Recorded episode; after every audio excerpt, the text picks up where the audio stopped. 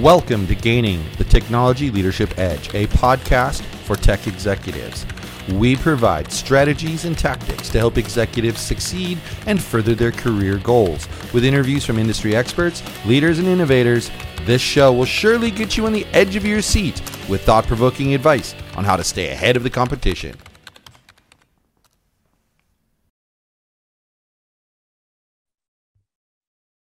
Welcome to Gaining the Technology Leadership Edge, a podcast that explores the latest trends, technologies, and insights in the technology leadership world. From emerging technologies to digital transformation and beyond, we'll discuss the most important topics and ideas shaping the industry today. Join us to learn all of the juicy secrets of tech leaders, their biz- biggest successes and failures on our quest for gaining that all important technology edge. Are you ready? Let's get started. Today, our guest is Ken Coyne from the award winning outsource business Ops Talent. Ops Talent delivers multilingual customer experience and IT development services globally from Poland, one of the leading outsourcing hubs in Europe. He's originally from Ireland and started in finance, but ended up in Poland with his brother, who met a Polish girl on a blind date many, many years ago and moved to Poland shortly after. Ken has over 20 years of experience working in tech and is currently the head of growth and technology for Ops Talent, where they have 500 people and growing. Welcome to the show, Ken. Mike, delighted to be at the show and thanks for having me. Yeah, it's good to have you here. So tell me a little bit about Ops Talent. Yeah, well, I mean, you gave us a good little summary there, but um, what originally the story goes actually was my brother Trevor uh, was in London working in banking, and uh, he went on a blind date with a Polish girl with two dictionaries uh, at the time. That was about 17 years ago, and a year later he ended up moving to Poland uh, just based on that meeting her was a blind date. It was very funny. And uh, I, remember, I remember meeting Gabby at the time, and she didn't have the best of English, but now she's got perfect English. Um, but moved to Poland. They saw the opportunity in terms of quality of talent in Poland. At the time, Poland had just uh, entered the EU, so it was really starting to take off, uh, and companies are starting to set up there and access talent there.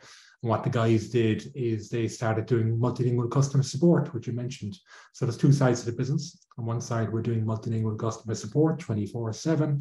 Um, and on the other side, we're helping companies access dedicated technology talent within Poland, as well as helping them build certain pieces of applications like mobile web applications uh, out of Poland which is fantastic. So the business now, like you mentioned, is almost 500 people now, uh, but very much built culture and people, uh, very much about employee engagement, which I find very, very important uh, in the world we live in now.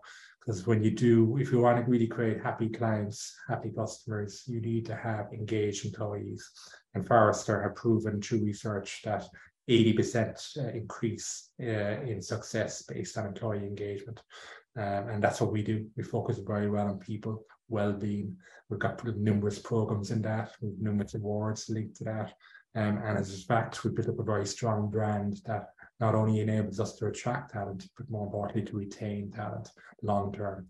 Um, like last year, we had a turnover of 5%, which in our industry in outsourcing, outsourcing is unheard of, to be honest. You know, we look at 30% plus. Um, so that's in a nutshell. So do you, you I assume you work with um, a lot of uh, technology executives who are looking to, you know, find extra help for their business. Is that correct? Correct. Well, it's, it's a combination of requirements there, actually, Mike. You know, one definitely is it's access to talent. I mean, certain companies, it's even probably less so now with the world we live in now, but can't access talent, don't have a strong brand, for example, um, and they're trying to attract that great talent in, but they don't have the brand strong enough, or they lack the expertise. You know, maybe it could be new technologies, like you mentioned there, which is what the podcast is about. Could be, you know, data engineers, it could be DevOps, you know, it could be AI, uh, and they just don't have that expertise, and they want to come to a company that can help them bring that expertise into the company whether it's you know build that team and kind of share the knowledge or just build a specific application uh, that they just don't lack the skill set for. For example, mobile web application development. Um, or companies sometimes they just don't want to build up big teams. You know, it's it's not the core. You know, like the company itself. The value of the company maybe could be focused on the actual product itself. It could be the sales, and they don't want to build up a big tech team. They want the trouble, they want the hassle of it. I mean, it is difficult business. I'm not going to lie to you.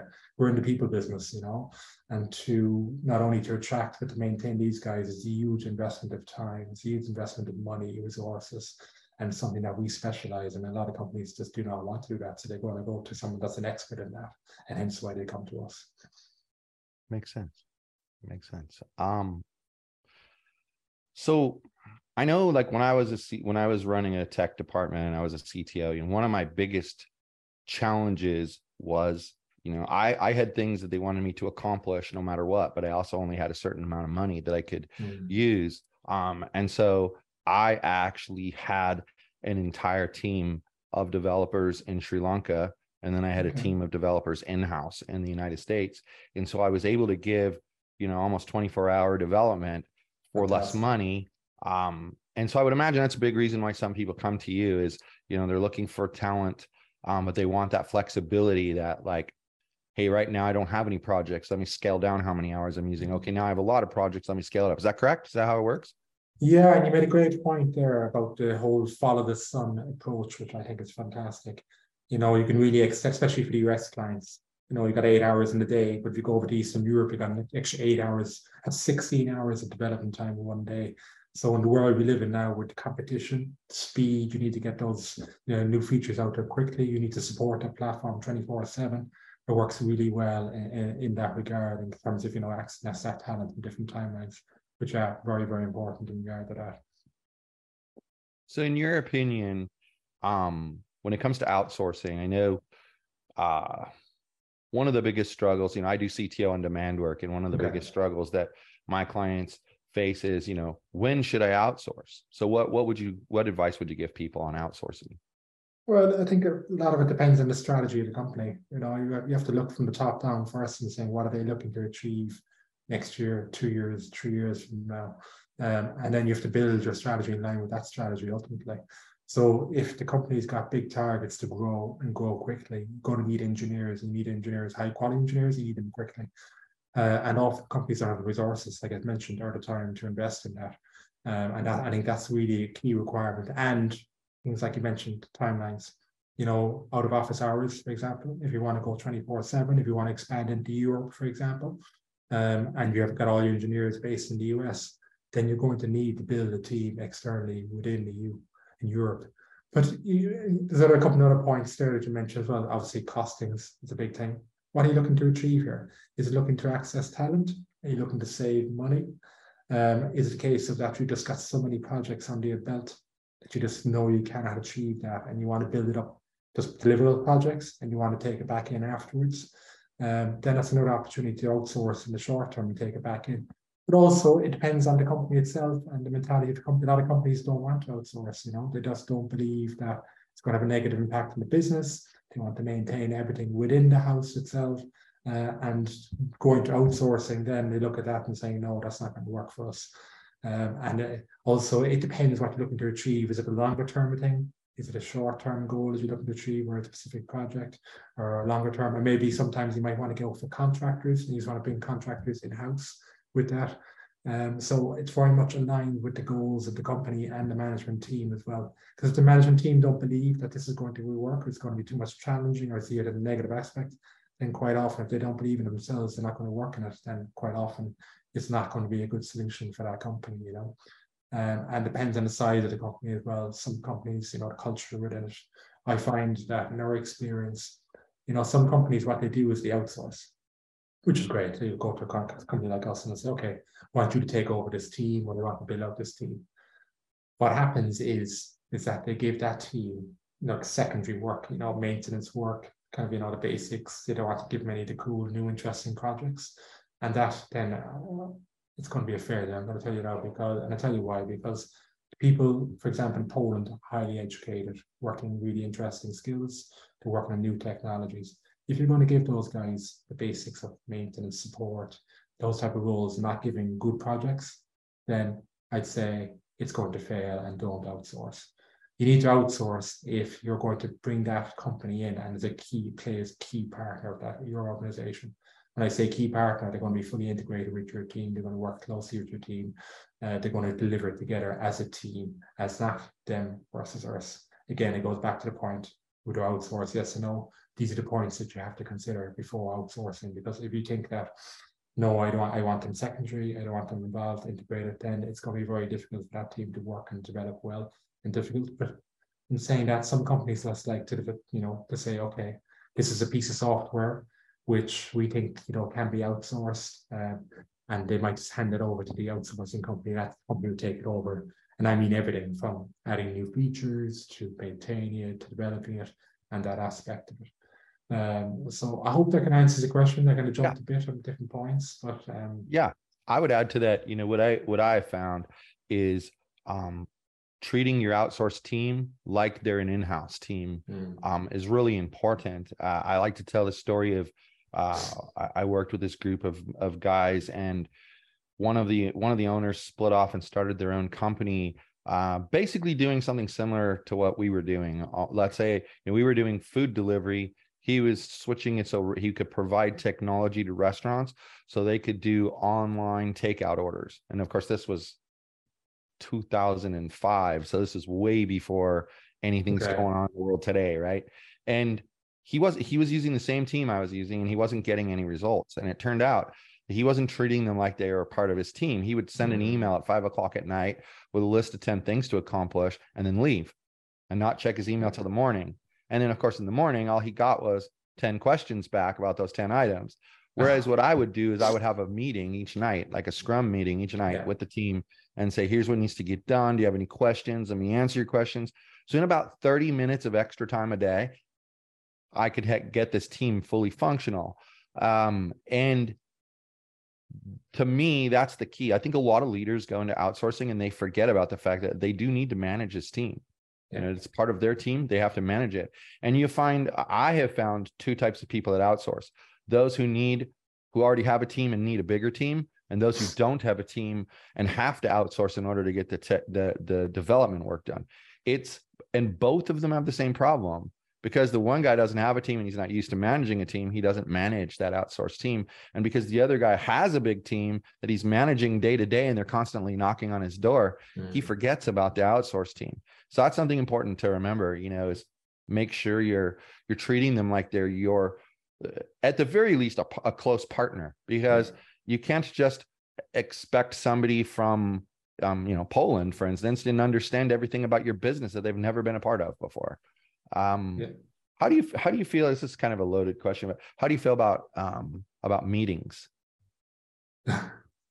well, um, everybody reacts the same way. yeah, meetings are definitely important. Uh, I agree, but I think often we've too many meetings, um, and often we're not getting the job done, and they go on and on and on. I think you have to keep them tight.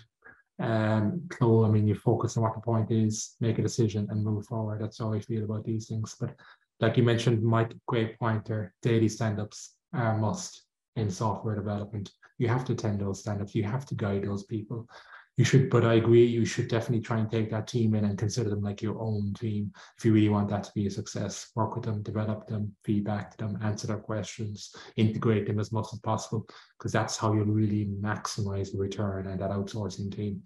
And I suppose when you go back to that point about outsourcing, yes and no, if you've got a large number of features that you have to deliver, I mean, and you need certain expertise, you're going to have to outsource. You know, you just, you just not in general, you can't, you know, just build that in house. He just won't have the expertise. And I know recently I've been hearing as well about all these layoffs in the tech business, a lot of big companies laying off thousands of people. In the grand scheme of things, that's small. It's not a lot of layoffs.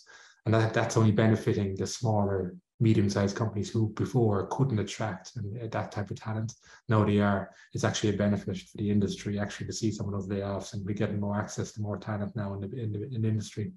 Plus, in the past, the salaries were going ridiculous, going crazy. Um, both outsourcing and in-house, and I'm hoping now with this kind of you know correction in the market, and I see it as a small correction. I don't see it as a big correction.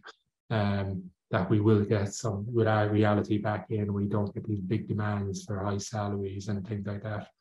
And also outsource versus you know in-source branding it's all about employer branding. It's not just about having a brand anymore, about selling a product. You need to have a very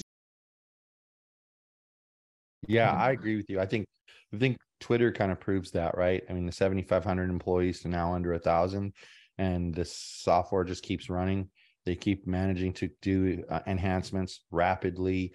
Um, it, it, it kind of makes you wonder if if those engineers at Twitter were the best in the world, then why did we need 7,500 of them to get the product out there? You know, um, but it comes up to management.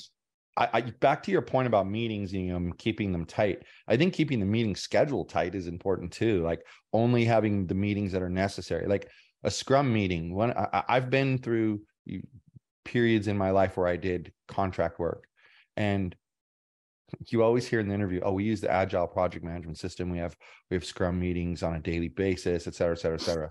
And then your first Scrum meeting, you know, they think because it's called a stand up and that you're all standing that that accomplishes the goal. But, you know, an hour and a half later and you're still standing there, you know, and you're like, oh my God, I just lost, you know, almost a quarter of my entire mm. workday to this stupid meeting. And what did it accomplish? I now know that that guy over there is behind on three of his tasks. That's pretty much all I know out of all of this. Um, it, it i think you have to keep those meetings tight you, you know if it's a scrum meeting keep it short and sweet follow a process and stick to the process don't let people go off of it right and i think as the manager you need to do the same thing. Only have meetings that are necessary. Like i actually teach my clients something called a pace meeting system and okay. it essentially empowers the employees. So you know they get to they get to make some decisions but it also helps you there's a component of it of communicating to upper management what the heck you're up to because that's another big one. Usually like when i was a cto i was on a team of six executives and so we would vote do we pay for this or not? Are we going to give this budget increase or not? And it for, was for every department. Well it's just me against five other people. And if they don't understand what i'm doing they're not going to vote to spend the money right? Um, and i think we as tech professionals we're guilty of forgetting that other people don't know all the things that we know. They're not privy to some of the information we've learned over the years. And so when we come to them with like, hey, you have this client server application, but I could I could make it a web-based application. It'll be so much faster. And you expect them to just go, oh, okay, do it. They don't understand any of that. So mm-hmm. they're like, really? Is it going to be faster? How can you prove that to me? You know, and I think we need to remember that. Like when I was a CTO, I actually um, we had a problem with our client server software. It was it was written in Visual Basic, SQL yeah. Server. Um, worked really well when you were near the data center, but if you were across the country from the data center, forget it. It was so slow. Uh, and I kept telling them if we if we turn it into like a .NET web based application, this thing's going to be a lot faster, a lot more efficient. It'll it'll just work better. And but it was like a half a million dollars to rewrite the entire software. It's a lot of money to spend to not know if it's going to work. So I just took one of the worst parts of the application, the dispatch screen. I dropped a web browser control on a Visual Basic form, and I wrote a .NET um, dispatch screen behind the scenes and just had it display inside the client server application. Well, man, I got. What did you do to the dispatch screen? It's so much faster. Yeah, there you go. Show them how it works. Mm. Then they're ready to invest the money. If you can give them a little prototype of how it works, and I know a lot of tech executives see that as like a a waste of their time but if it accomplishes your end goal, which is to get newer technology in place and get the buyout of your executives, why wouldn't you do it? So, um, a couple of points that, Mike. That's a great yeah. point to mention there as well. Uh, to I suppose point, point number one, and that that you know UX UI design now is key in everything we build these days, and we use it for everything. And like you said, you can get a full visualization upfront of what the product is going to be, what are the features, how it's going to look, how it's going to flow beforehand. And like you mentioned there, some tech saying, why would I want to invest in that? You know, upfront it's a big investment, but it's it's going to save you so much money and time that long term you just have to do it and you have to see because what's happening in a lot of projects that fail is that you get you go to the software developers, like you mentioned, those teams. Okay, guys, I want to build this lovely user interface. Uh, I wanted these number of features. Off you go. Come back to me when it's done. Uh, and how many times have I seen it? One month, two months, three months into the project, software team have an idea what they think they're building. Off they go and build something. Then they decide to show it to senior management after saying, "What the hell is this?" this is nothing like what I asked. And it's, it's huge amount of money is wasted, is spent.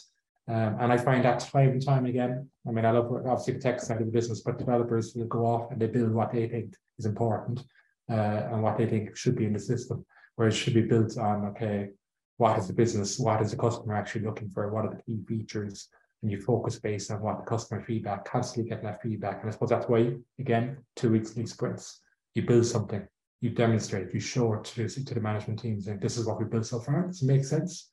Yes or no? It doesn't make sense. Okay, fair enough.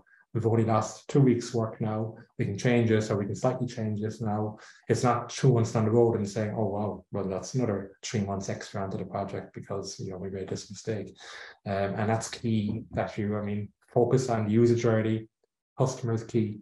Customer will tell you what the product they want, and that customer can be an internal customer or it can be an external customer, like your management team, what they want, and constantly getting that feedback and constantly build based on that. So, what are some pitfalls to avoid in outsourcing? Pitfalls, oh, there's a number of them. Okay. What I, I always say to clients um, when I start with this is one, cultural alignment is very important. The partner that you're working with are very much aligned with what you're looking to achieve yourself. Um, and that goes not only just in the expertise they have, but also in the cultural alignment of what your company is like in terms of the people, the culture, what they want to focus. If you don't have that similar cultural alignment in a partnership, it will just it will you're just to have problems immediately because on one side I work with clients that didn't care about people. They just wanted okay deliver that I don't care. And we had all sorts of problems longer term in, in the process because they treated people very badly. Um, it just wasn't aligned. You don't get that investment into people in that aspect of it. Um, two just a general cultural time and misunderstanding.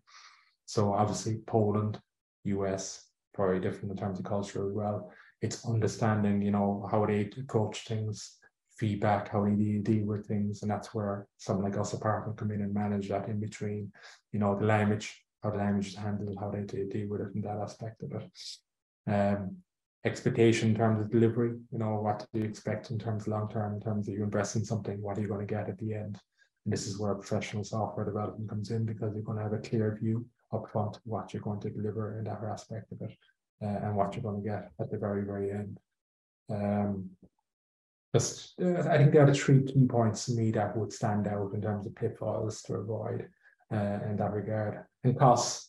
The other thing as well is that you have this idea that, oh, I'm paying 80,000, for example, just trying to remember the top, the first salary here in the US, and you're costing 100,000, but that's 20% more. And no, that's not true because we're charging you a fully loaded cost. We have to charge in management to those people.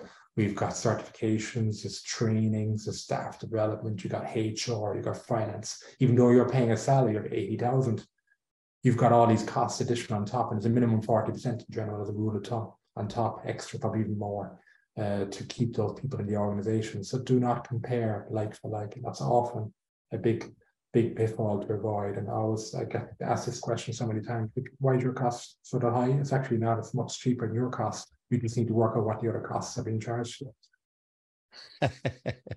yeah, I think I think that's funny. People people wonder like, you know, why am I paying so much money for the out- outsourced resource? Mm-hmm. You know, uh, but in in reality, they forget about the fact that they're not paying for uh, to teach this person everything that they need to know. They're not paying they're not paying for benefits there's a lot of things that they're not paying exactly. for um, i mean there's there's at least in the united states here we always say there's at least a 25% on mm. top of your salary additional cost so if all you're paying is a 25% markup let's say well and you're doing good and you could probably afford to pay a little bit more than that because the rate you're getting is going to be better um, i know i know the team i mentioned from sri lanka he used to offer um, dedicated resources for maybe three thousand dollars a month. It wasn't expensive at all at the time. I mean, yeah. at that time, I mean, to get a, a, a good developer for thirty six thousand dollars a year was impossible. So I think it's uh, yeah, that's extremely. How long ago was that, Mike? How many years ago were we talking? Two thousand ten. Okay. About 10 years ago. Years, um, and I think he still does the same model. Of course, it's more expensive, but um, relatively speaking, I mean, it does. I mean, even if it was, let's say you're paying five or six thousand dollars a month for a developer. You know, you mentioned earlier how high salaries have gotten. I mean, when, when you see people at Facebook that are that are writing some simple aspect of the thing, yeah. making four hundred and fifty thousand dollars a year, you kind of just shake your head and go, "Wow, um, I, I, don't know." Uh, that you, was I that, think the yeah. They Sorry, used to CEO salary, you know. I know it's gone crazy. You know what these companies are paying. But the other big thing as well is language, of course, is very important. English language skills, uh, and it's often happening with many companies that outsource pitfalls to avoid is make sure the level of English is very good because if you can't communicate with these people, they don't understand you, you don't understand them, you're going to have a major fail. Um, and you know, in Poland, for example, it's English is compulsory from six years of age. So you've got a very, very strong level of English, and that's why a lot of companies would go there. Um, and also because the quality of the developed is always the top three year on year in terms of coding um, competitions. That's key. I mean, things like South America, countries like South America, be careful bit because the level of English wouldn't be as good as uh, in other countries. Um, yeah, it, it, it's true. I actually one of the things we tried to do with with that Sri Lanka team for a little while mm. um, before ri- rewriting our application um, was they offered the ability to bring if we paid for their airfare and um, a little bit of extra stipend while they were here they would come to our to the united states for three months and they'd work in the office with us and so we opted to do that because if they were going to rewrite everything we want we didn't want them to just uh, verbatim copy what was all the logic that was already there. We wanted them to like rethink some of these features and based off of the business model. Well, it was really booming success because they did get to know the business much better. They got to know the individuals who were asking for things, why they wanted it. But I did uncover one really interesting issue. The vast majority of my communication with them was over an instant messenger. And there was yeah. one particular guy who was like one of their main developers who his it sounded like he had uh, like five golf balls in his mouth when he spoke English. and it got to the point, even in person, I'd say to him, Can you just go back to your computer and type it to me? Because I'm really sorry. I I can't for the life of me can't understand what yeah. you're saying. Uh, and then he'd tell me what he was saying, and I'd be like, That's what you were saying. That's interesting. I didn't know that. Um, so communicate. I agree with you. Communication is the key. I mean, it kind of goes back to the story I told about the guy just sending an email at five o'clock at night that he may think that that's communicating. It really isn't. I mean, it's just passing the buck. Here you go. Here's some tasks. If you can figure them out, go do them. If not, I'll complain in the morning that you didn't do it. Yeah. And that's kind of what was going on there. Um, I think communication in business and life in general is an often underrated thing about how important it actually is. Um, and when you think about it, we communicate verbally and non-verbally and the part yes. that and the part that you're losing in a remote person is the nonverbal and sometimes the nonverbal really important you know? Yeah. um but that's a that's an interesting uh that's an interesting issue. So and go ahead. just thinking there and one other one there just as while you were you were talking there was the whole geopolitical aspect which is now in the past we wouldn't have talked too much about it but now since we've seen the war in ukraine uh, it is a major concern and a major thing that companies are looking at. Um, like things like being in the EU, you know, you're covered by NATO, you're covered by the European Union, yes. Uh, whether it's in America, that's IP, intellectual property, all these things now where you wouldn't have thought about in the past are now coming really, really important. Um, and COVID, we saw what happened to COVID there. Um, countries that did not have good infrastructure. Uh, like, for example, in India, when the centers shut down, a lot of people couldn't communicate, couldn't work because they just didn't have the infrastructure to work from home and I'm talking about basic Wi-Fi and these kind of things. Yeah, and yeah, that, you have to consider. That's the stuff people don't think about, like like simple stuff. My my wife um, is from Canada, and when we and when we met, um, we would talk about internet access, whatnot. They have metered internet access in Canada. We don't have that in the United wow. States for the most part. Yeah, so like they'd only have so much internet per month, and then they get charged extra. Here, you know, we had unlimited internet access. And so it was super foreign to me. So you have to know those kind of issues yeah. too. Like what, how is the internet situation in that country? And one thing that people don't seem to realize is the reason, like they'll say, look, there's so many developers there and they're working as, you know, remote contractors. Why are they going into an office somewhere? Different culture. It's how it works. Um, and like you said, they don't have great internet at their home um, they have to go to a business that's paying a Mm. bit more money. I mean, I know I, I have one developer on, on my team. I do NetSuite Okay. development, and he um we require them to use a VPN when they're when they're connecting to American assets just for security. Yeah. And it, it costs him a hundred dollars a month for Wow. that VPN in order to ensure that he gets a US IP address. Um, if he just wanted a random IP address, it wouldn't cost him hundred dollars a month. But they get charged a lot of money for these things, and um, you know, I end up I pay for it for him as a kind of a benefit because why should he pay for it? I don't I don't Yeah. think that's right.